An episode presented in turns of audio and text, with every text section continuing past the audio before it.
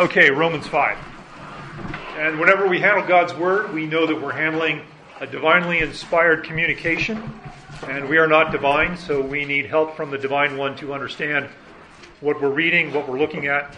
So let's do that right now. Let's ask the Lord to help us as we look at Romans chapter 5. Father in heaven, I thank you so much for these men. It is such an encouragement to see a room full of men here this morning. Uh, Lord, talking to one another, uh, seeing how one another is doing, sharing about our weeks. I praise you for each and every guy who is here. Lord, I praise you for the ones who are not here as well. I pray that they would be well, that they would be well with you. Lord, I thank you for the opportunity we have to look at your word. Lord, we are so blessed to have your communication to us in our own language right in front of us. Lord, I pray that as we look at it this morning, that we would grasp what you have done for us. We would understand your design for our lives, and we would be full of love and gratitude for what you've done. So, Lord, would you come to us and help us? Would you help us interact with your word? Would you help us to do that well? I pray it in Christ's name. Amen. Okay, Romans chapter 5. Um, what we're going to look at this morning is we look at our disciplines is a biblical view of trials and tribulations. If you're like me, when something challenging comes into your life, you just want to get through it as quickly and as easily as possible and, and move on to a nice, smooth season of life. Um, whatever it is, whether it's a work challenge or a family challenge or a financial challenge or anything like that, um, our natural inclination is to want to get past the trial quickly and get back to the normal, ready, everyday, nice life that we have that God's given to us. What we're going to read this morning is uh, something that helps us understand why God brings trials into our lives. It has to do with the confidence we have in our eternal place. so let's read verses 1 to 5 together. And as we do, just pay attention to the last uh, three or four verses. We're going to be looking at God's design for tribulations or trials. So Paul is writing to the church in Rome, and he has just explained to them in chapter 4 that uh, salvation is completely by grace it is from God, uh, the Jew or the Gentile. Neither one has done anything to earn it. And he begins talking about justification and how justification is something that is given to every believer by God. Starting in verse 1, Paul writes, Therefore, having been justified by faith, we have peace with God through our Lord Jesus Christ, through whom also we have obtained our introduction by faith into this grace in which we stand, and we exult in hope of the glory of God. And not only this, but we also exult in our tribulations, knowing that tribulation brings about perseverance, and perseverance, proven character, and proven character, hope. And hope does not disappoint, because the love of God has been poured out within our hearts through the Holy Spirit who is given to us. Beginning of the passage, Paul is talking about believers and how they have been justified with God. They have been brought into right standing with God. Their sin has been atoned for. And we understand that that's done through our Lord Jesus Christ, our understanding of Him as our Savior and our Lord. And one of the blessings of that, as we see in verse 2, is that the believer exults. They are overjoyed at something. And what they're overjoyed about is the glory of God. And that is speaking of the return of Jesus Christ and the place that we will be when Jesus is ruling and reigning in his creation here on this earth. And the believer himself exults as they look forward to that in great anticipation. And every believer should think from time to time that, you know, uh, there is a time coming when the earth as we see it and as we know it now will end, and there will be a new experience on this earth with Jesus ruling and reigning. And so salvation gives the believer the opportunity to look forward to a time with Christ as his rule on this earth and that is truly a joyful thing that we should all eagerly anticipate. The word hope there is not a wish, it's not a maybe. What the word hope is getting at there is a confidence in a certain future event. That is, that Christ will return. And that when Christ will return, he will rule and reign. And so it's talking about a confidence in a certain future event. But in the last three verses, uh, Paul starts writing to them about trials and the right view that a believer should take for trials. And it'll come out here how it is that this relates to our disciplines in build, namely reading the Word, meeting with the Lord in prayer, shepherding your own heart, shepherding your home, and then actively being involved in ministry at this church or any local church. Verse 3 In addition to exulting in the return of Christ and being overjoyed at the return of Christ, we should have that same disposition towards tribulations, towards trials, towards challenges in our lives. And he tells us why in the middle of verse 3 because tribulations bring about perseverance. The word perseverance there is describing the process that a believer goes through as they walk through a trial, as they're trusting the Lord, as they're meeting with the Lord, as they're confident in the Lord's direction over their circumstances in their life. And they trust Him and they believe Him that He will be working in all of these things for our good. It's a very active word. It's not just a grin and bear it and wait until it's over and holding your breath. It's active word. It speaks of an active engaging with the Lord as you believe in his promises, you're informing your mind and your heart on a regular basis of God's control and his sovereignty over all circumstances. So the believer looks at that and they, as they walk through a trial, abiding with Christ, as they walk through a trial, being informed in their heart and their mind with the truth of God's word. As they walk through a trial, confessing to the Lord in prayer where you need his help, confessing your sin and repenting from sin. What that does is that brings about proven character in the believer. And as the believer lives with proven character, what God is doing there is He is affirming that He has chosen them and He is finishing the work that He began in them. Philippians 1 says that God is faithful to finish the work He began in us. And this is how He does it. He brings us trials that grow us in our confidence and our trust in Him, grow us in our Christ likeness, grow us in our sanctification. And so that proven character also affirms to us that what is coming in the future that God is maturing us in our faith, God is growing us because He is leading us step by step, day by day, sometimes even just hour by hour. He is leading us to the place where Christ is going to return and set up His kingdom here on this earth. So, what that means for us here this morning is we don't know when the trials come. We might be in one right now, uh, we might not. Um, if you're in a season of trial, what that means is that we are have the mandate in front of us to persevere. And the best way we persevere is by meeting with the Lord uh, over His Word, by meeting with the Lord, sharing our heart, crying out to Him, crying out to Him with words of praise, words of thanksgiving, words of confession, um, asking Him to help us in, in our everyday life. So that is how the disciplines relate to trials. So I just want to encourage you, if you're in a trial today, whether it's a work one, whether it's a family one, or a health one, or a financial one, or anything else, um, keep your Bible open, keep the channel of communication open between you and the Lord. Close your eyes and pray often, and the Lord will use that uh, to confirm in you what he, the work He has done in you, and confirm in you where He is taking you when this is all done. So I hope that encourages you guys to have your Bibles open regularly and continue reading. I want to encourage you guys, if you're on a reading plan, to continue being on that reading plan, work your way through the New Testament, work your way through the Old Testament. Remind yourself of the life of Jesus in the Gospels. Um, do that regularly. If you don't have a reading plan, I'd love to talk with you some more. We have reading plan materials in the back of your notebooks that can help you um, with a reading plan that will take you through the Bible in the course of a year or so. So, that's our disciplines for this morning and how it relates to trials in our lives. Okay, so uh, I forgot to do something beforehand. Um, it's something I want to make sure I do consistently. Um, whenever we have someone who's decided to attend partway into the year, I want to make sure I introduce them to give everybody a chance to meet them. But this is Rem. Rem and his wife Sarah uh, moved here from California uh, just this week, their house. And um, they were at uh, John MacArthur's church in LA, and they've moved here, and Rem is joining us. So if you haven't met him yet, say hi to him, and he will uh, say hi back to you. Okay, uh, so we've been talking about mostly discipline one in our lessons so far this year. Uh, today we're going to make a switch. We're going to go to discipline two, and we're going to talk about a biblical survey. And I've known Eric for a long time, and uh, I can tell you one thing that Eric is a good manager of his home. He leads his home very, very well. He leads his wife well. So you'll be listening to a man who, who does practice the message he's going to give to you. So, Eric, come on up and um, let's hear from Eric.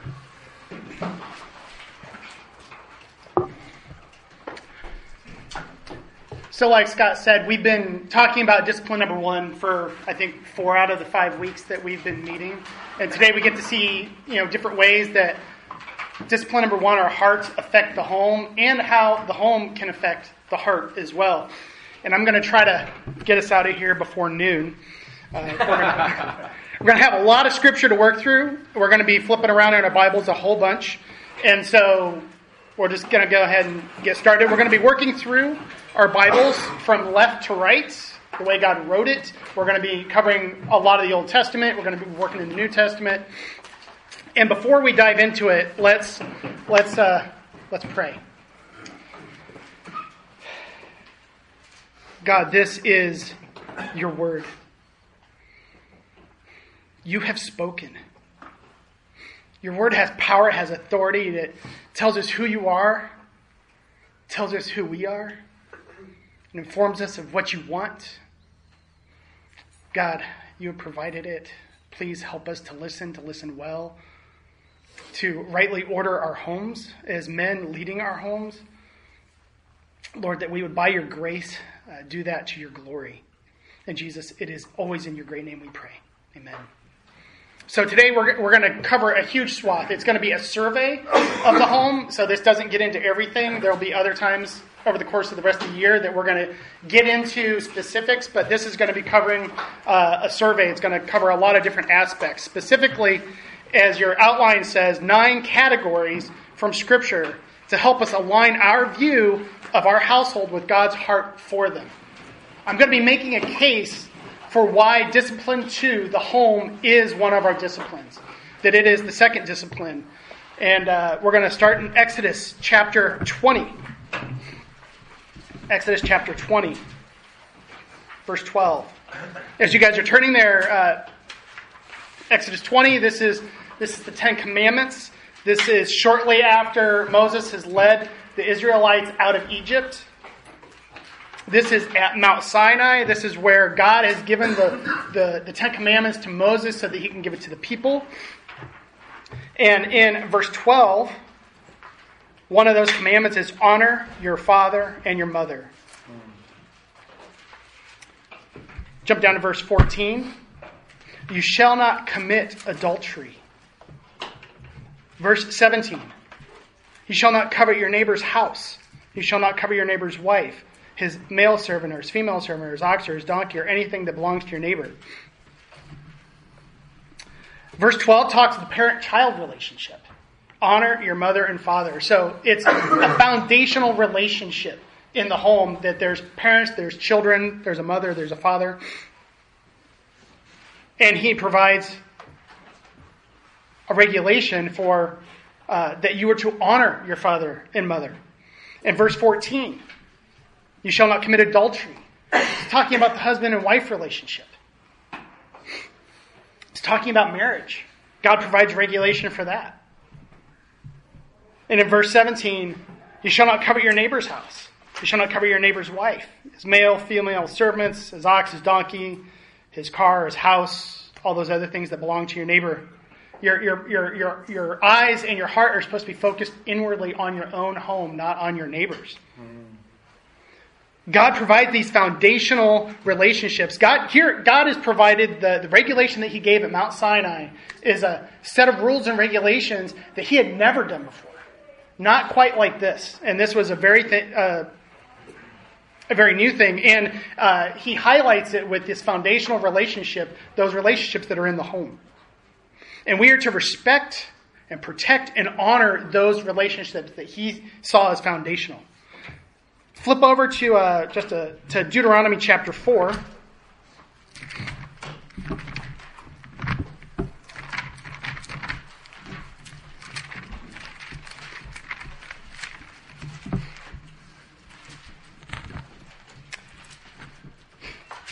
Deuteronomy chapter 4, verses 9 to 10. And here, this is kind of on the other side of the Pentateuch, the other side of the Exodus. This is where they've been wandering in the wilderness. Moses has been leading the Israelites, and they've been wandering in the wilderness for 40 years. They're just, they've come to the Jordan. They're still in the wilderness. They can see the, the promised land over there.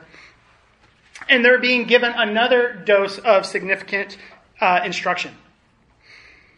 And so in verse 9, only give heed to yourself and keep your soul diligently, so that you do not forget the things which your eyes have seen, and they do not depart from your heart all the days of your life. What, what discipline does that sound like? Discipline one. But make them known to your sons and your grandsons. Remember the day you stood before the Lord your, our God at Horeb, when Yahweh said to me, Assemble the people that I may let them hear my words, so that they may learn to fear me all the days they live on the earth, and that they may teach their children.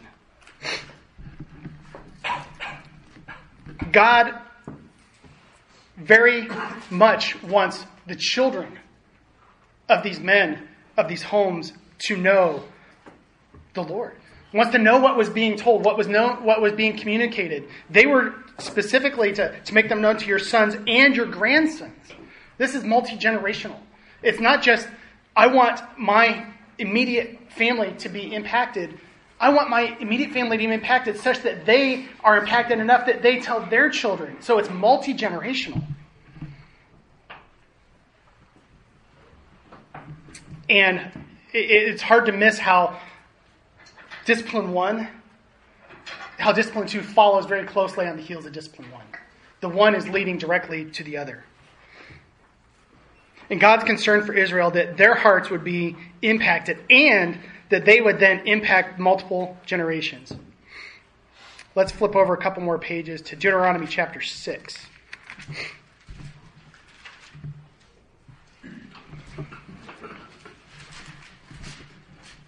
very familiar passage that we'll be covering later in the year Deuteronomy chapter 6, verse 4.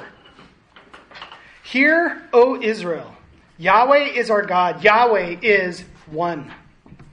You shall love Yahweh your God with all your heart, and with all your soul, and with all your might. That should sound familiar. It's one of the two greatest commandments that Jesus quoted in the New Testament. These words which I'm commanding you today, shall be on your hearts, on your heart. You shall teach them diligently to your sons. You shall talk of them when you sit in the house, and when you walk by the way, and when you lie down, and when you rise up. You shall bind them as a sign on your hand, and they shall be as frontals on your forehead. You shall write them on the doorposts of your house and on your gates. God first in here, He has ordered what, what comes before discipline two? Discipline one. God's talking about you shall love the Lord, love Yahweh your God with all your heart, with all your soul, with all your might. And these words I'm commanding you today shall be on your heart. God, that, that, that is the most important thing to the Lord. And therefore, it should be the most important thing to us. It's our hearts before the Lord. Then you shall teach them diligently to your sons. And you shall talk of them when you sit in your house, and you walk by the way, when you lie down, and when you rise up. What point in time are we not to be teaching and talking and diligently teaching these things to our, our children? Never. We're, we're to be doing it all the time, right? God's word should be a pervasive characteristic in our homes. And, and this is not that there's always a formal time that this is. If our hearts are being impacted by God's word, then this is what's just going to spill over. It's kind of like if you're at SeaWorld and Shamu and you're in the splash section, it's like your family's the ones that are closest to you. That means you're Shamu, by the way. And, uh, and, and when, you, when you're impacted, that water's just going to get all over them. Um, and in the same way, if our hearts are truly being impacted, if we're shepherding our hearts with God's word, that is going to impact them. They're going to get wet with God's word.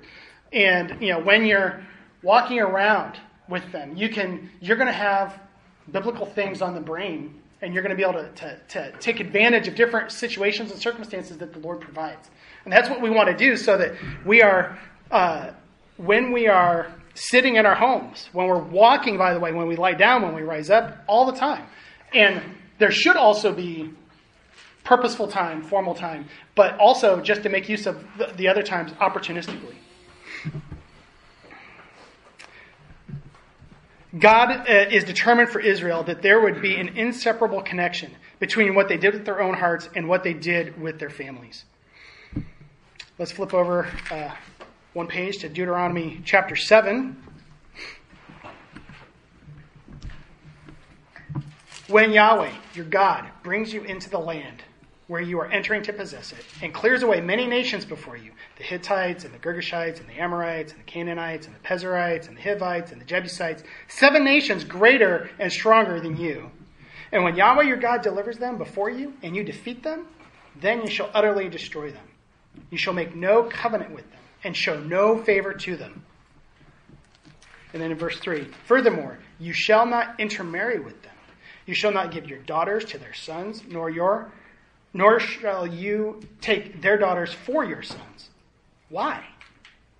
For they will turn your sons away from following me to serve other gods. Then the anger of Yahweh will be kindled against you, and he will quickly destroy you. Israel was not to even let these types of households, these mixed households, even begin. They were not to even begin. Why? Right there in verse 4 because they will turn your sons away from following me. And we've seen that. You, you, you, might have a number of different examples of this throughout Scripture in your mind where, where there was uh, intermarrying with these others. And what did they do? What did they result in? They turned the hearts of the, the, the fathers and, and the sons. They, the, there was a turning of away from Yahweh. And so the burden was on the father and mother in Israel to shepherd their children in such a way that the children would not abandon Yahweh. And so we know that D1 impacts D2, the heart impacts the home. And here, the emphasis is actually on how the home affects the heart. So if, if there was this intermarrying going on, that that being brought into the home was going to actually affect the heart and not in a positive way. All right, we're going to flip over to Psalm 78.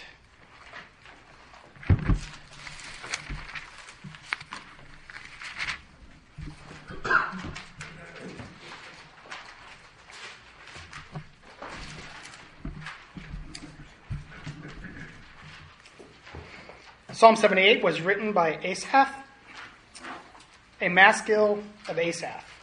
Verse 1. Listen, O my people, to my instruction. Incline your ears to the words of my mouth. I will open my mouth in a parable. I will utter dark sayings of old, which we have heard and known, and our fathers have told us.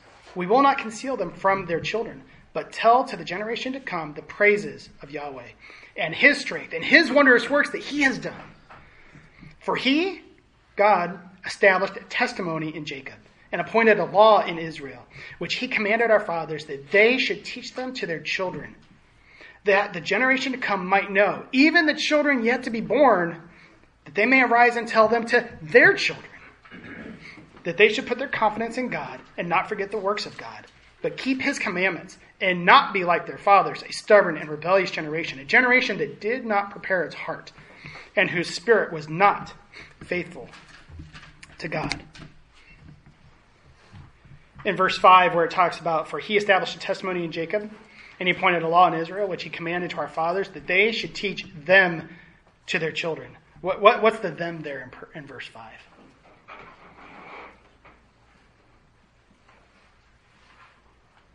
The testimony, the law, God's words that he had communicated back throughout uh, in the Pentateuch and, and, and others.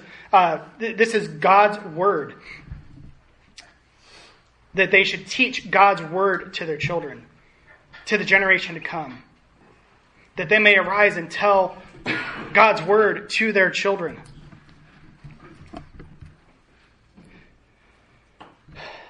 In verse 7, he, want, he positively explains that they should put, or what they would arise and tell their children, that they should put their confidence in God. So these, these parents are teaching and shepherding their kids such that they would put their confidence in God and not forget the works of God, but keep his commandments. And then negatively, he says, and not be like their fathers, a stubborn and rebellious generation, a generation that did not prepare its heart. A generation that did not practice discipline one, a, a generation that did not shepherd their hearts with God's word to know the God of the word. And therefore, and whose spirit was not faithful to God. So, so do this, don't do this, put this on, and put this off. The obligation that God put on Israel for them to shepherd their children here is, is just undeniable. We're going to go to Malachi chapter 4. So that is the last book of the New Testament, the last page, or I'm sorry, last book of the Old Testament, the last page of the Old Testament. So find Matthew and turn back one page.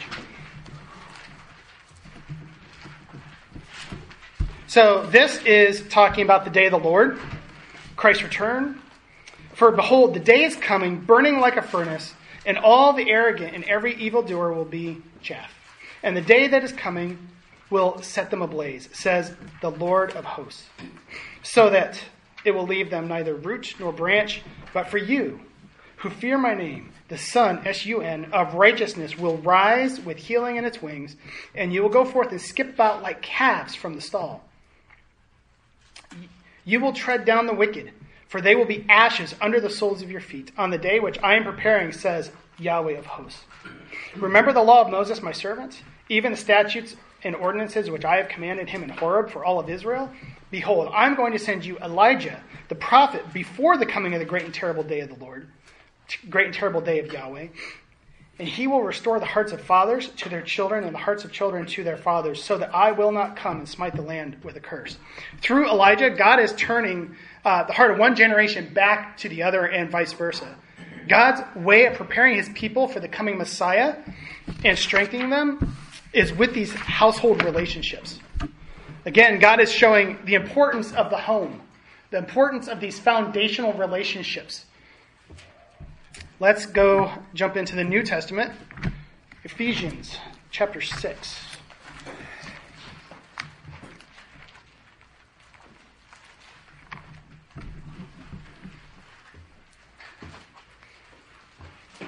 Ephesians chapter 6. This is a well known passage again. Verse 1 Children, obey your parents in the Lord, for this is right. Honor your father and mother, which is the first commandment with a promise so that it may be well with you and that you may live long on the earth. Fathers, do not provoke your children to anger, but bring them up in the discipline and the instruction of the Lord. So, just kind of a quick aside on verse number one children, obey your parents in the Lord. Your guys' authority over your children does not come just because of who you are and that they came forth from you. It's because God told them. They're responsible before the Lord to obey you guys. And, and that's a, a great verse to tell them you don't do it because I said so. You do it because the Lord told you to obey me. Um, but uh, that's just a small aside. On verse 2, uh, God specifically tells them that they're to honor your father and mother. The, the fifth commandment from the Old Testament now is brought under the authority of Christ. God, or Jesus provided that such that they would, uh, under the, the authority of Christ and the church, and children need to shepherd their hearts well in the gospel so that they are prepared, so that their hearts are prepared to honor and obey parents and the other authorities as they grow older. And, and in verse 4, it says, Fathers, do not provoke your children to anger and to bring them up in the discipline and the instruction of the Lord. Dads and moms, we need to shepherd our hearts so as to not be completely frustrating to our children and exasperate them. And here, so God is showing in the New Testament the household relationships matter to him.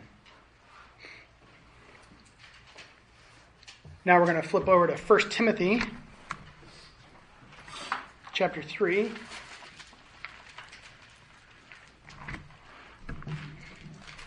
Verses 4 and 5. This is elder qualifications. Uh, again, another fairly familiar passage. It is a trustworthy statement. Well, in verse 1, it's a trustworthy statement. If any man aspires to the office of overseer, it's a fine work he desires to do. Down in verse 4, he must be one who manages his own household well, keeping his children under control with all dignity. But if a man does not know how to manage his own household, how will he take care of the church of God? Here, God is making the argument from the lesser household, the immediate family, to the greater household, the church of God. And it's a part of God's design to have uh, the church, to have men leading the church that have trained themselves to oversee their own household relationships well, and that that is a, uh, qualification that they aren't leapfrogging over their own homes such that they would then do ministry. They have to show and demonstrate that they're doing that well before they get the responsibility of doing this for the, for the larger household, the church of God, God's house. And so the, you know, category one, God's concern for the household, I think it's very clear and undeniable that God cares about the home. God cares about those foundational relationships that are in the home. And uh, He has very high expectations for, for what those look like. Very high expectations. Category number two one Old Testament man who grasped God's heart for the household. Let's go to Joshua chapter 24.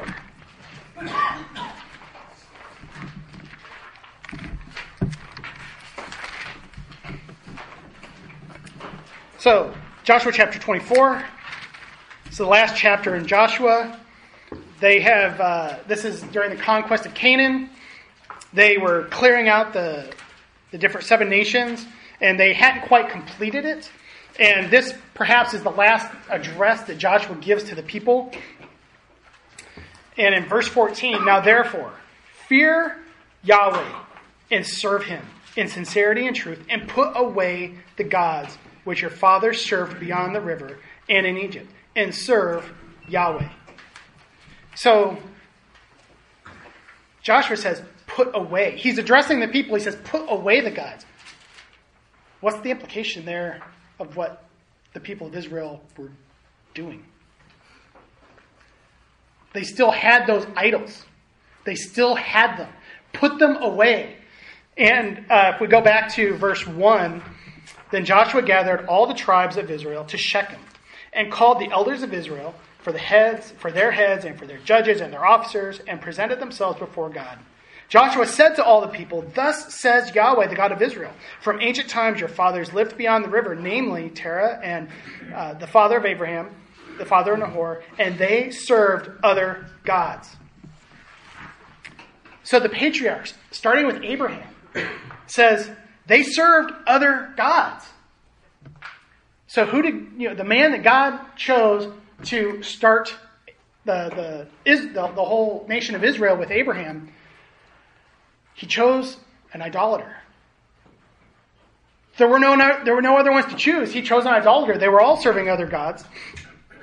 And here, Joshua, in this address, he, he gathers all of these uh, all the tribes. He calls for the elders, their heads, their judges, their officers. He brings them all to a place called Shechem. And I want you guys to flip over to Genesis chapter 33. We're going to draw this one out a little bit with Shechem. And this is all building the context for what we're going to talk about in Joshua. So, Genesis chapter 33.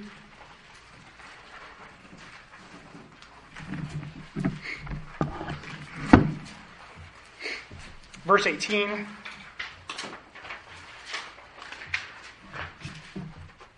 Now Jacob came safely to the city of Shechem. And so the city of Shechem, that wasn't really the name of the city, it was the name of a man who was in that city, which is in the land of Canaan, which he came from Padan Aram and camped before the city. And he brought and he bought a piece of land where he had pitched his tent from the hand of the sons of Hamor, Shechem's father, for a hundred pieces of money. Then he erected there an altar and called it El Elohe, Israel, God, the God of Israel. Chapter 34 goes into one of Jacob's sons. So Jacob had the 12 sons. He also had daughters. One of the daughters' names was Dinah. And here in chapter 34, this is a very kind of dark section where Dinah is raped by Shechem. And the sons of Jacob didn't that didn't sit well with them, and so they then went and they deceived uh, Hamor and Shechem and, and the men of that city, they, they said, because Shechem, he loved Dinah and he wanted to marry her. He had raped her and he wanted to marry her. And they said, we can't intermarry with you. But if you guys all become circumcised, then we'll let that happen. And so they all did that. They all got circumcised. And when they were in pain from all of that, that's when Jacob, Jacob's sons came in and they killed them all. In verse 26 of chapter 34, they killed Hamor and his son Shechem with the edge of the sword and took Dinah out of Shechem's house and went forth. And they came upon and slain and looted the city because they had defiled their sister. And in verse in chapter 35, God said to Jacob, Arise and go up to Bethel and live there, and make an altar to God who appeared to you when you fled from your brother Esau. So Jacob said to his household and to all who were with him, Put away the foreign gods which are among you, and purify yourselves, and change your garments. And let us arise and go up to Bethel, and I will make an altar there to God, who answered me in the day of my distress, and has been me wherever I've gone. And in verse 4, so they, chapter 35, verse 4, so they gave to Jacob all the foreign gods which they had, and the rings which were on their ears, and Jacob hid them under the oak which was near Shechem. So, this was where Jacob said, Give me all of your gods, give me all of these idols. And we're going to bury them under the oak, which is near Shechem. This was supposed to be the place where they buried these idols, and they never came back. And for, for Israel, Shechem, when they heard that, it was about idolatry. They, they, they knew that that was going to be about idolatry if Shechem was brought up. And so when Jay, back over into chapter 24 of uh, Joshua, so when Joshua gathered all the tribes of Israel, all the elders and the heads and the judges and the officers, and he said, Hey guys, we're going to go meet at Shechem. What do you think he's going to be talking about? Idolatry. So, all of that to bring us into verse 14. Now, therefore, fear Yahweh and serve him in sincerity and truth. And put away the gods which your fathers served beyond the river and in Egypt, and serve the Lord. Put those away. You guys are still doing this. 400 years you're in Egypt, 40 years in the wilderness, and you guys are still doing this. Put it away and serve the Lord. Verse 15 If it is disagreeable in your sight to serve Yahweh, choose for yourself today whom you will serve, whether it's the God, the gods of your fathers, uh, the gods which your fathers served, which were beyond the river, or the gods of the Amorites in whose land you are currently living, or will be living. But as for me, Joshua, and my house, we will serve the Lord. We are going to serve Yahweh. And the people answered and said, Far be it from us that we should forsake Yahweh to serve other gods. The people, these people, Israel, they were, they were syncretists. They wanted to combine the practices of these different gods with serving Yahweh. So here, when they said, we won't forsake serving Yahweh to serve other gods, we don't see that as mutually exclusive. We'll do that and we'll do this. For, in verse 17, for Yahweh our God is he who brought us and our fathers up out of the land of Egypt, from the house of bondage, who did these great signs in our sight and preserved us through all the way in which we went and among all the peoples through whose midst we passed. Yahweh drove out from before us all the peoples, even the Amorites who lived in the land. We will, we also will serve Yahweh you see that? We will also serve Yahweh. You know, we got these gods. We don't want to give up. We will also serve Yahweh. For he is our God. Verse 19. Then Joshua said to the people, You will not be able to serve Yahweh, for he is a holy God. He is a jealous God. He will not forgive your transgressions or your sins. If you forsake Yahweh and serve foreign gods, then he will turn and do, do you harm and consume you after he has done good to you. Then the people said, No, but we will serve Yahweh. And it goes on. And Joshua was a man who got and understood what it was to shepherd his home, to care for his home in such a way that him and his household were going to serve Yahweh. They were not going to mess around with serving these gods because he knew who God was, his holiness, and those things are mutually exclusive. You cannot serve these foreign gods. You cannot serve anything else and serve Yahweh. Category number three Old Testament failures to grasp, to grasp God's heart for the household. Exodus chapter 4.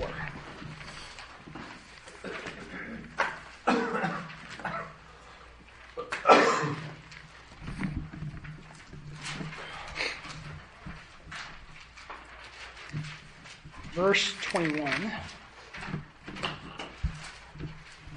So this is before Moses goes into Egypt. Well, I guess he was in Egypt, he left Egypt, he ran away. And this is the burning bush. This is uh, where Moses goes up on Mount Horeb, and God calls Moses, and then God says to Moses, I'm going to send you over there. You're going to be my representative there. And Moses says, But I can't speak very well. And then God's angry with him. And then uh, then he's like, okay, you can use Aaron, he'll be your mouthpiece. And uh, so Moses hesitantly says, okay, and then he's going to go. He agrees. And in verse 21, Yahweh says to Moses, When you go back to Egypt, see that you perform before Pharaoh all the wonders which I have put in your power. But I will harden his heart so that he will not let the people go. Then you shall say to Pharaoh, Thus says Yahweh, Israel is my son, my firstborn. So I said to you, Let my son, that he may serve me. But you have refused to let him go. Behold, I will kill your son, your firstborn. Verse 24. Now it came about at the lodging place on the way that Yahweh met him and sought to put him to death. Verse 25 Then Zipporah took a flint knife, cut off her son's foreskin, and threw it at Moses' feet. And she said, You are indeed a bridegroom of blood to me. Moses put God's deliverance of his people Israel potentially at risk by neglecting circumcising his own son. His family didn't even have the sign of circumcision, the sign of the covenant, uh, in the next generation, which was Moses' son. And so Moses was supposed to then go to Egypt, to God's covenant people, to explain what the covenant God of Israel was going to be, how he was going to be delivering them. And here, you had Moses who was neglecting the sign of the covenant, which was circumcision. Could that covenant neglecting man speak for the covenant God to God's covenant people? Praise God for, for obedient wives. Let's go to 1 Samuel chapter 2.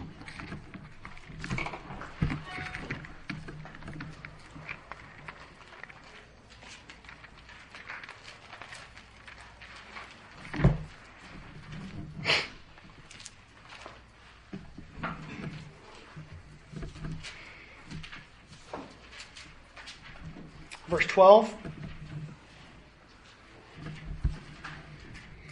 So this is talking about Eli, who was priest in Israel, and his sons, verse 12. Now the sons of Eli were worthless men. They did not know Yahweh, and the custom of the priest with the people. When any man was offering a sacrifice, the priest's servants would come while the meat was boiling and with a three pronged fork in his hand then he would thrust it into the pan or the kettle and the cauldron or the pot, and all the fork that brought up the priest would take for himself. Thus they did in Shiloh to all the Israelites who came there. Also, before they burned the fat, the priest's servants would come and say to the man who was sacrificing, Give me, give the priest meat for roasting, as he will not take boiled meat from you, only raw. If the man said to him, They must surely burn the fat first, and then take as much as you desire then he would say, No, but you, will, you shall give it to me now, and if not, I will take it by force. Thus, the sin of the young men was very great before Yahweh. For the men despised the offering of Yahweh. Jump down to verse 22. So, th- so, so Eli was the priest, and his sons were also operating as priests, and they were they despised the offering of the Lord. And in verse 22, now Eli was very old, and he heard that all that his sons were doing to all Israel, and how they lay with the women who served at the doorway of the tent of meeting. So it wasn't just despising the offer of the Lord, they were also sinning in this way. And he said to them, Why do you do such things, the evil things that I hear from all these people? So this is Eli confronting them. No, my sons, for the report is not good which I hear from Yahweh's people circulating. If one man sins against another, God will mediate for him. But if a man sins against Yahweh, who can intercede for him? But they, the sons, would not listen to the voice of their father, for Yahweh had decided to put them to death.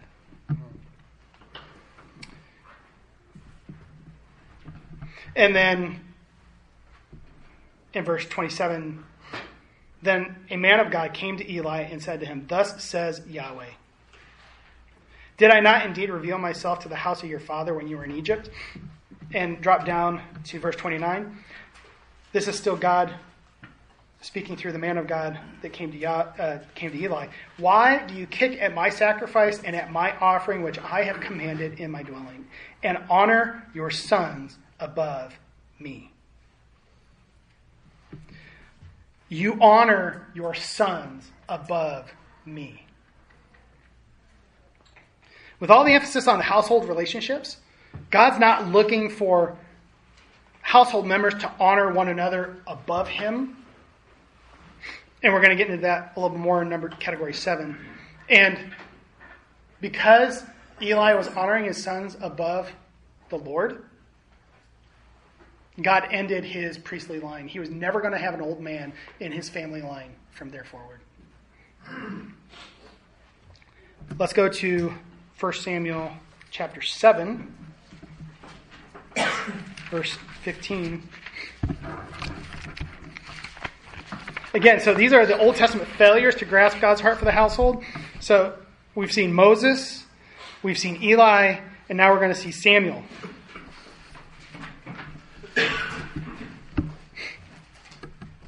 Verse 15. Now Samuel judged Israel all the days of his life. He used to go annually on the circuit on circuit to Bethel and to Gilgal and to Mizpah, and he judged Israel in all these places. Then his return was to Ramah, his house was there. And there he judged Israel, and he built there an altar to Yahweh. In chapter 8, verse 1 And it came about when Samuel was old that he appointed his sons judges over Israel. So, this is the time of the judges, and this is ending the time of the judges. Uh, Samuel was the last judge, and he had appointed his sons to judge Israel.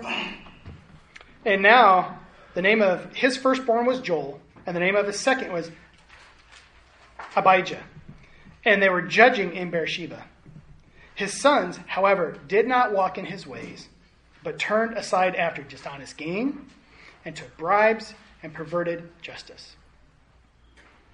So Samuel's sons did not walk in his ways.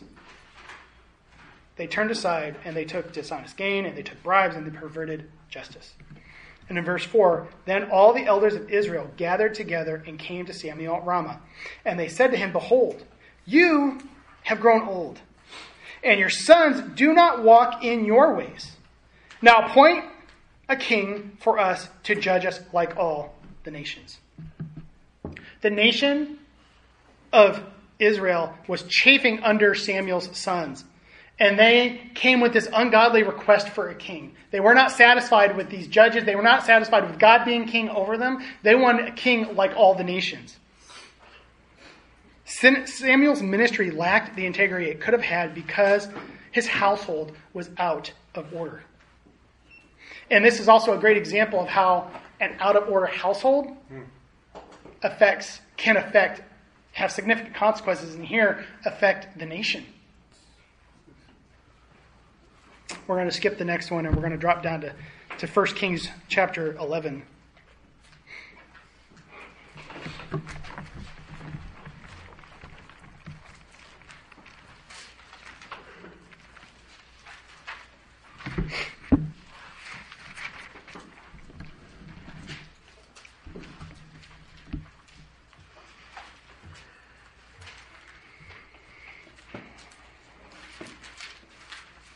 In 1 Kings 11, chapter 1, or chapter 11, verse 1. This is King Solomon.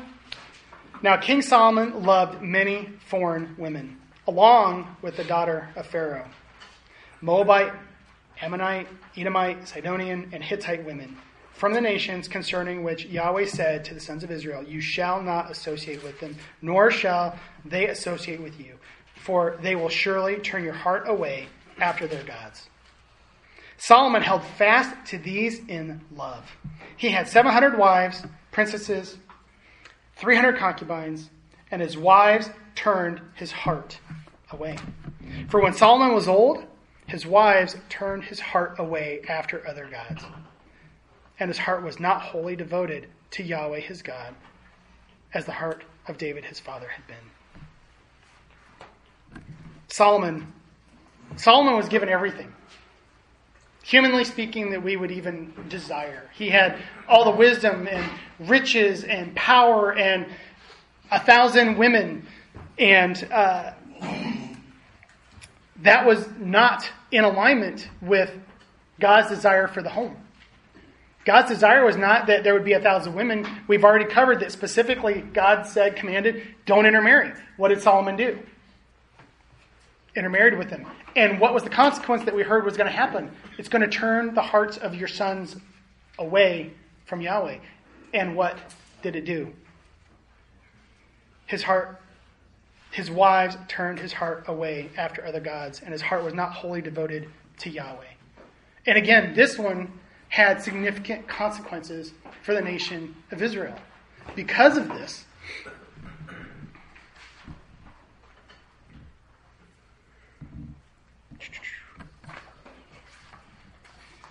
in verse 9, now Yahweh was angry with Solomon because his heart was turned away from Yahweh, the God of Israel, who had appeared to him twice, and had commanded him concerning this thing that he should not go after other gods, but he did not observe what Yahweh had commanded. So Yahweh said to Solomon, Because you have done this, and have not kept my covenant and my statutes, which I commanded you, I will surely tear the kingdom from you, and will give it to your servant.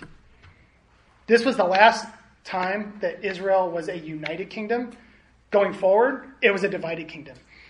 Solomon's son had one part of the kingdom, and uh, uh, his servant had the other part. It was a divided kingdom going forth from there forward. And so Solomon's sin and not caring for those relationships in his household the way God had desired and the way God had commanded had serious consequences and was given to us as an example of failure. Let's step into to category four the ease at which God is forgotten in the household the ease at which God is forgotten in the household. We're going to go to Deuteronomy chapter 6 again.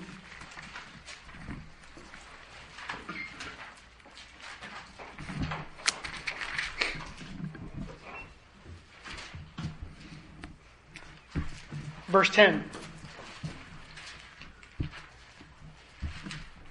Then it shall come about when Yahweh your God brings you into the land which he swore to your fathers, Abraham, Isaac, and Jacob, to give you great and splendid cities, which you did not build, and houses full of all good things, which you did not fill, and hew cisterns, which you did not dig, vineyards and olive trees, which you did not plant, and you eat and are satisfied.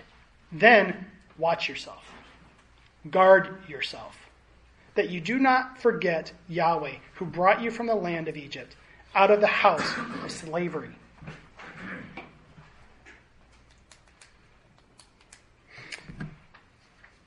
here talking about the prosperity for the things that they had, that they were getting, that they did not work for, that they did not do. God specifically said, Watch yourself for those things. Flip on over to Deuteronomy chapter 8, verse 10. When you have eaten and are satisfied, you shall bless Yahweh your God for the land which he has given you. Beware, verse 11, beware that you do not forget Yahweh your God by not keeping his commandments, his ordinances, his statutes, which I am commanding you.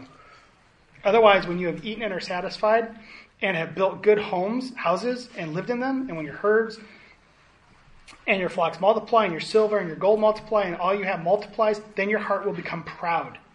And you will forget Yahweh, who your God, who brought you out from the land of Egypt, out of the house of slavery. it's very sad when the home becomes a platform where God is forgotten. Here they had their home and their livelihood and all these things wrapped up, and it was in a way that they hadn't actually done these things, and their pride took over, and they forgot the Lord. And they weren't thankful, and their hearts were turned away.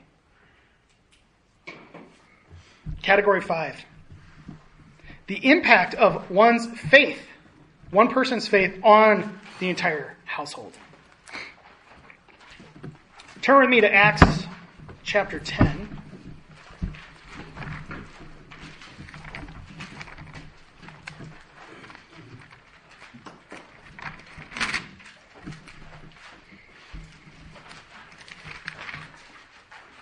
Verse 22.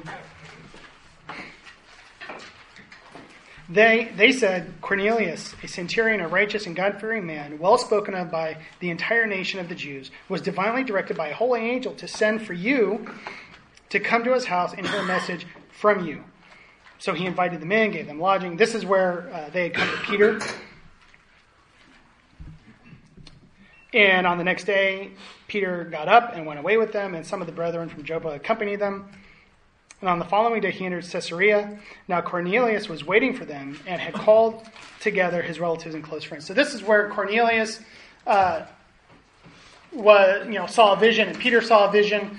Um, and so Cornelius sent men that said, you know, you're supposed to come over here. So Peter came, and and Cornelius was a Gentile. Uh, a God fearing Gentile proselyte uh, who had this vision, and Peter, being a Jew, technically wasn't even supposed to associate with these Gentiles. But God gave him a vision, said, "What I have, uh, what God has clean, no longer consider unclean," and sent him along. And in verse forty-four, while Peter was still speaking these words, the Holy Spirit fell on all those who were listening to the message. And all circumcised believers who came with Peter were amazed because the gift of the Holy Spirit had been poured out on the Gentiles also. For Cornelius, his entire household and beyond was impacted by one heart for God. The household was a platform for God's truth to come to others. Acts chapter 16, let's flip over there. This is another place where God takes an Old Testament believer, in this case Lydia, Uh, verse 14 A woman named Lydia from the city of Thyatira, a seller of purple fabrics, a worshiper of God, a, an Old Testament saint, who was listening, and the Lord opened her heart to respond to the things spoken by Paul. The Lord opened her heart to respond to uh, the to have a Messiah knowing faith. And when she and her household had been baptized, she urged us, saying, If you would judge me faithful to the Lord, come into my house and stay. Again, God took this one person, opened her heart, and it affected her entire household, and they were all baptized. And so, again, the household in this case was used again as a platform for God's truth. Has that happened to anybody here? To where there was, you know, one person in a home, and then God uses that to affect those the rest of them in the household. I know personally uh, some cases where husband and wife, that kind of situation happened, where God saved one and the other one was like that as well. Anybody happen that? You're nodding your head. I know people. Oh, okay. We know people in this church. There's a man on our elder board who uh, he and his wife got engaged as unbelievers, and uh, they came to Christ at the same time during their engagement. They got married as believers. Mm-hmm.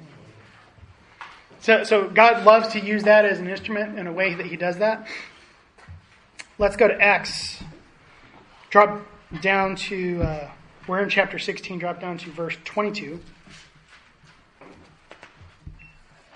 This is the, the Philippian, well, actually, we're going to drop down to verse 27. This is the Philippian jailer. So Paul, Paul is in jail.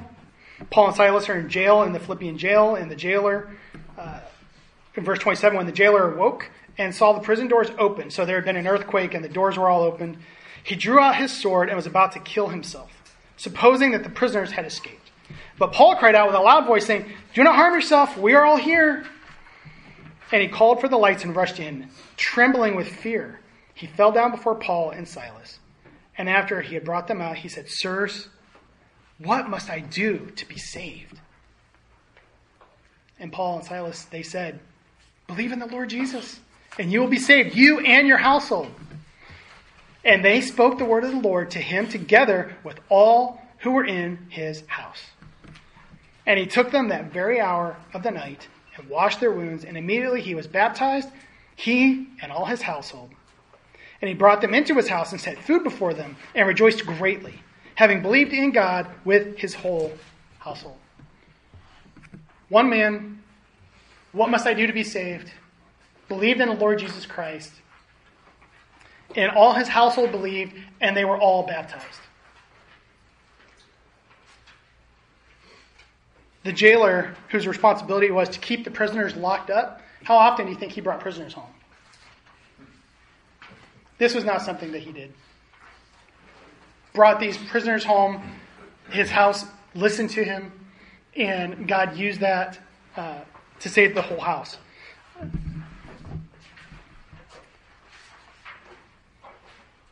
Category six, the attack on the household. As we've been covering, it, it's abundantly clear God cares significantly for the home and the household and those household foundational relationships. And if God cares for those so much, we shouldn't be surprised that they would come under attack from God's enemies. Let's turn to 2 Timothy chapter 3.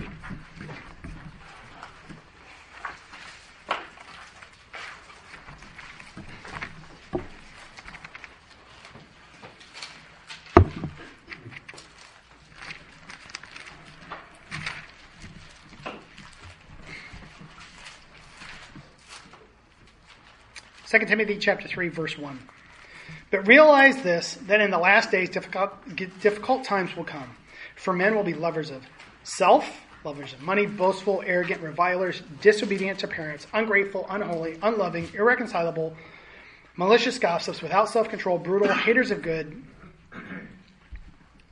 Uh, skip down to verse 5. Holding to a form of godliness, although they have denied its power. Avoid such men as these. For among them, verse 6, are those who enter into households and captivate weak women weighed down with sins, led on by various impulses, always learning and never able to come to the knowledge of the truth. So there's these men with this these the, the list of all these different sins that God, that Paul here, God through Paul says, avoid such men as these. For among them are those who enter into households. Where are the men? These men are coming into these households. Where, where are the men who are supposed to be standing up in their households to uh, prevent that sort of thing from happening? And these women They, they're weak. And the, the men who are entering into those households are able to captivate them. They're weighed, these women are weighed down with their sins and their various impulses. And evidently, these women in these homes didn't know how to use the gospel to address their sin or those impulses. They weren't equipped to know well how to deal with that. They're soaking in this false teaching that these men are coming in, they, they are captivated by it. And we don't, I don't think we would have to worry about us coming home from work or whatever and finding uh, a Mormon or a Jehovah's Witness sitting there and our wives are captivated by what they're saying. However, do you know what books your wife is reading? Do you know what blogs she's reading? Do you know what she's reading on Facebook? Do you know what sermons or messages she's listening to?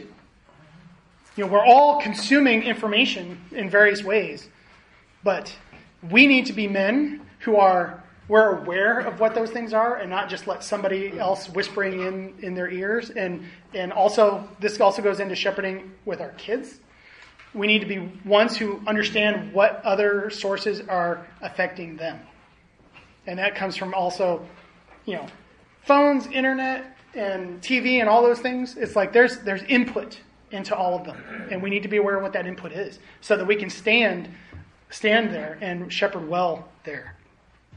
Let's go to Titus chapter one, uh, one page over.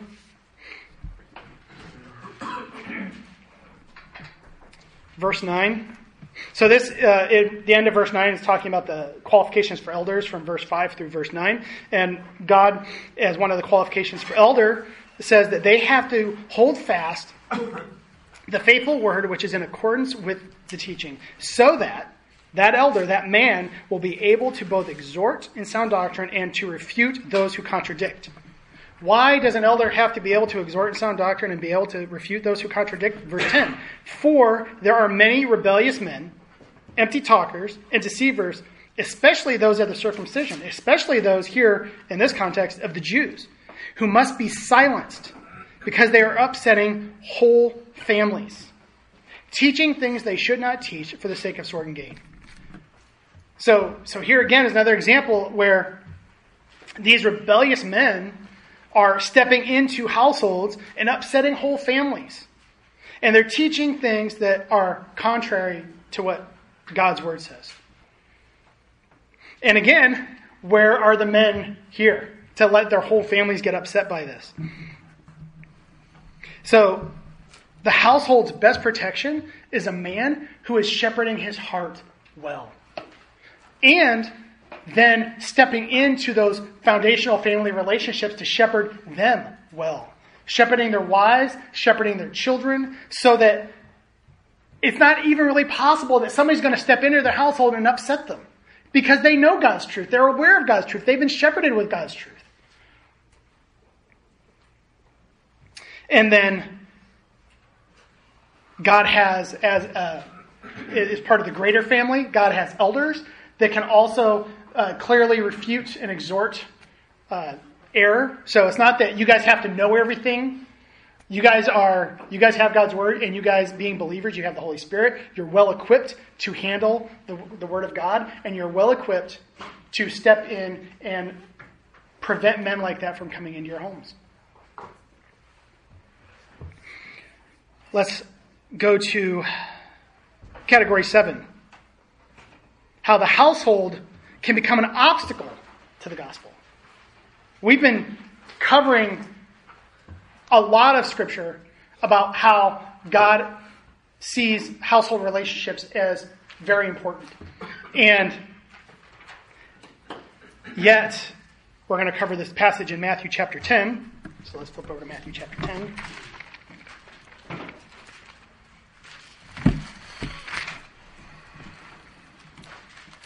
That the household can actually, verse 34, become an obstacle to the gospel. And, and we don't want to lift up, we want to, we want to be in agreement with God. We don't want to lift up the household above the gospel. We want, we want to have things in the right priority, in the right order that God has them. We don't want to lift up the household relationships higher than they should be. So in uh, Matthew chapter 10, verse 34, this is Jesus speaking. Do not think that I came to bring peace on the earth. I did not come to bring peace, but a sword. For I came to set a man against his father, and a daughter against her mother, and a daughter in law against her mother in law. And a man's enemies will be the members of his household. A man's enemies will be the members of his household. He who loves father or mother more than me is not worthy of me. And he who loves son or daughter more than me is not worthy of me.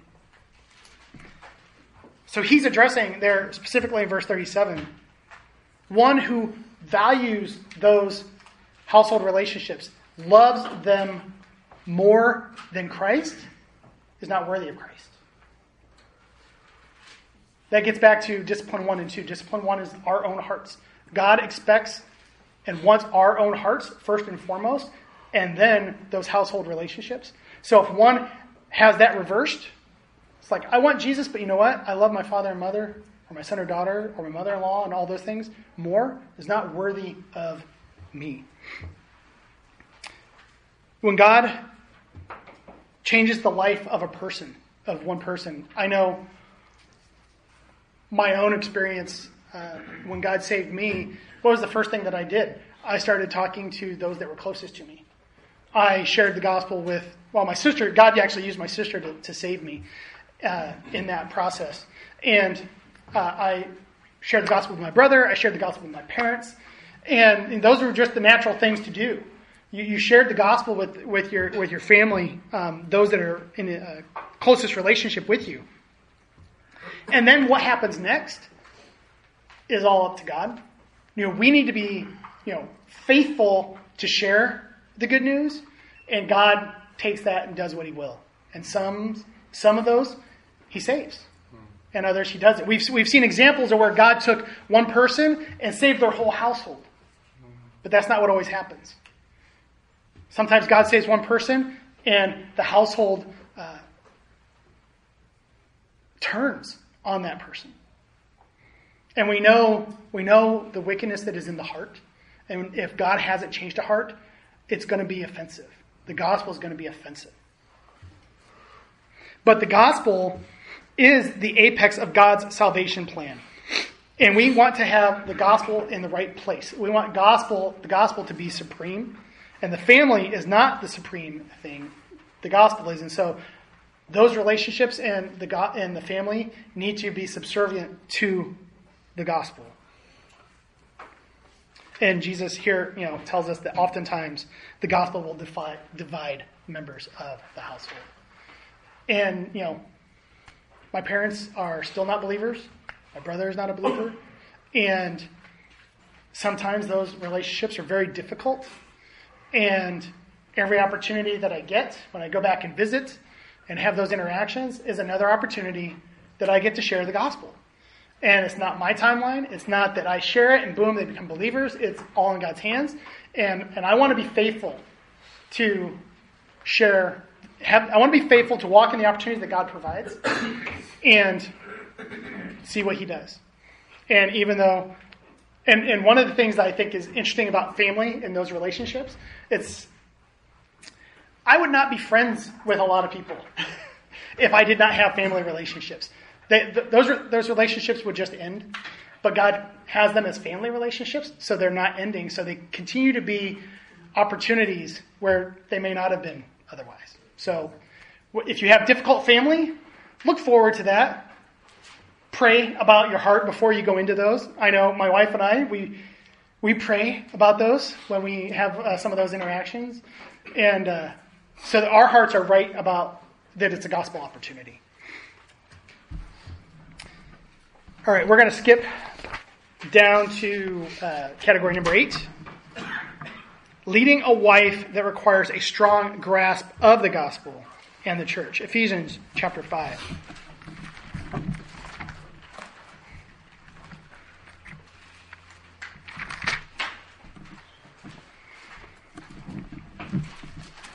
Verse 25.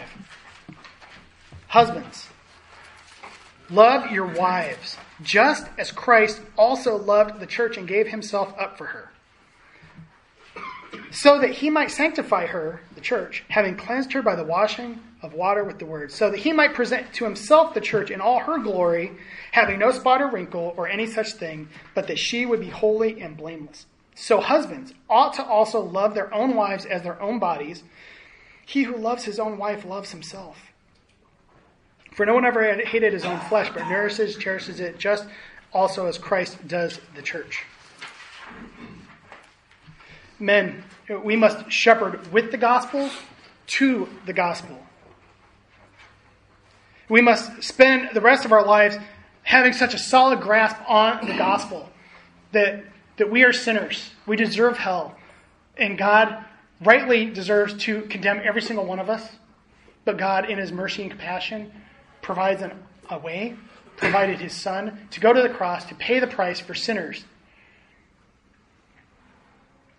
And he absorbed the wrath of God for every sin, for every person that has turned by faith to him.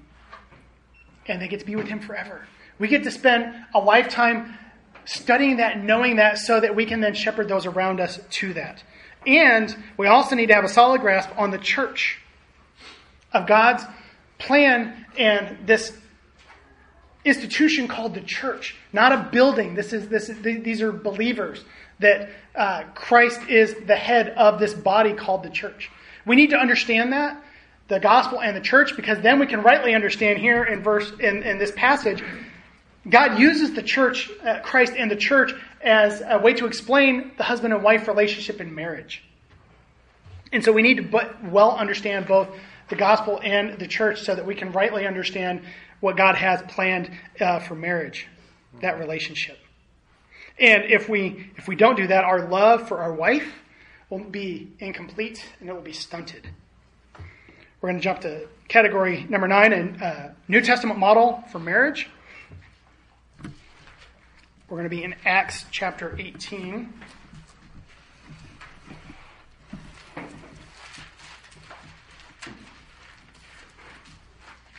We're almost done.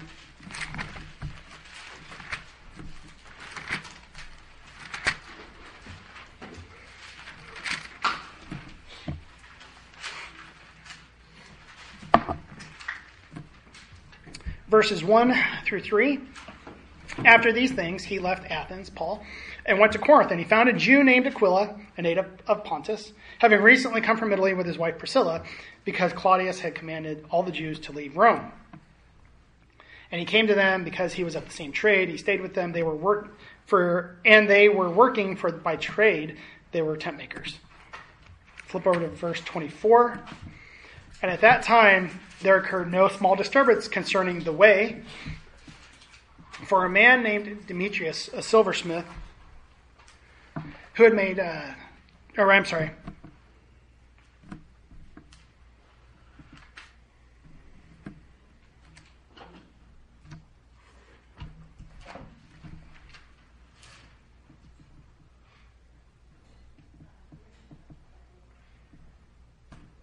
It's not the right.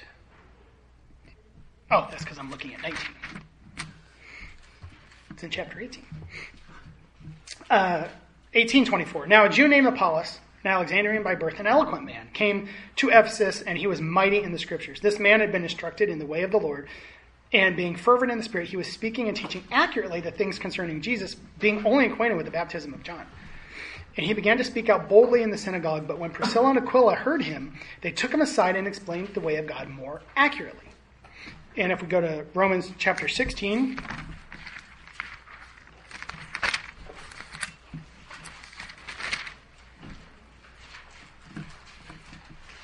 chapter 16, verse 3.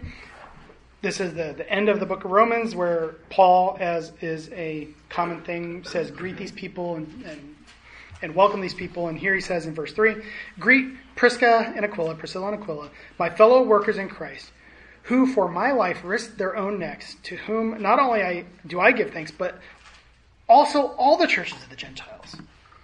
And so here you had this, this marriage, Priscilla and Aquila, who were with Paul. They traveled with him, and here they were in Rome, and, and, and he explains that they'd even risked their necks for him. And here, this marriage their household was a platform for the gospel. There was a, a spiritual aroma that came off to where Paul even says, but also all the churches of the Gentiles. These, this couple, this family was well known. It was well known for, for what they had been doing and how they had been used by God in the spreading of the gospel. We, we need to strive to have our homes and our marriages reflect that sort of sort of uh, to have that sort of characteristic. So, in in summary, what can we conclude from these nine categories? These nine categories of the home. Negatively, to ignore or neglect or be indifferent to household relationships would stand in stark contrast to God's thoughts and expectations for the household. Positively speaking, a heart that is shepherded to God through His Word, discipline one, and then that man steps lovingly and boldly into those household relationships with the Word of God to care for those in your household. That, that, that man who is shepherding his heart is well equipped to step into his home and take take the Word of God and shepherd those relationships. And if you're a man that does that with his home, and then that's evidence that you've seen God's heart for the household. So, Scott, that's all I got. Good. You want to close in prayer? Yes. Lord, I'm thankful for our time as we have covered so much scripture, so much of your word, in, in your heart for the home and for these relationships mother, father, children, even grandchildren. Lord, I pray for our hearts that we would be diligent, first and foremost with our own hearts, to shepherd our own hearts to you through your word as you have revealed it, so that we may know you, the God of the word. And Lord, I pray that we would boldly step into these relationships, these foundational relationships in our homes, such that we would diligently teach our sons and our daughters, that we would diligently shepherd our wives, that that these relationships, these household relationships that are closest to us, that we would uh, just faithfully bring the Word of God. Lord, that you would protect our homes with the Word of God, that uh, this culture that we live in, that we would be well equipped to do so. Jesus, we want to make, make much of you. We want our homes to be platforms for the gospel to be used in discipline number three, the ministry. We want to see people come to know you. Lord, we pray for all this, and it is to your glory that we pray it, and it is in your name we pray. Amen.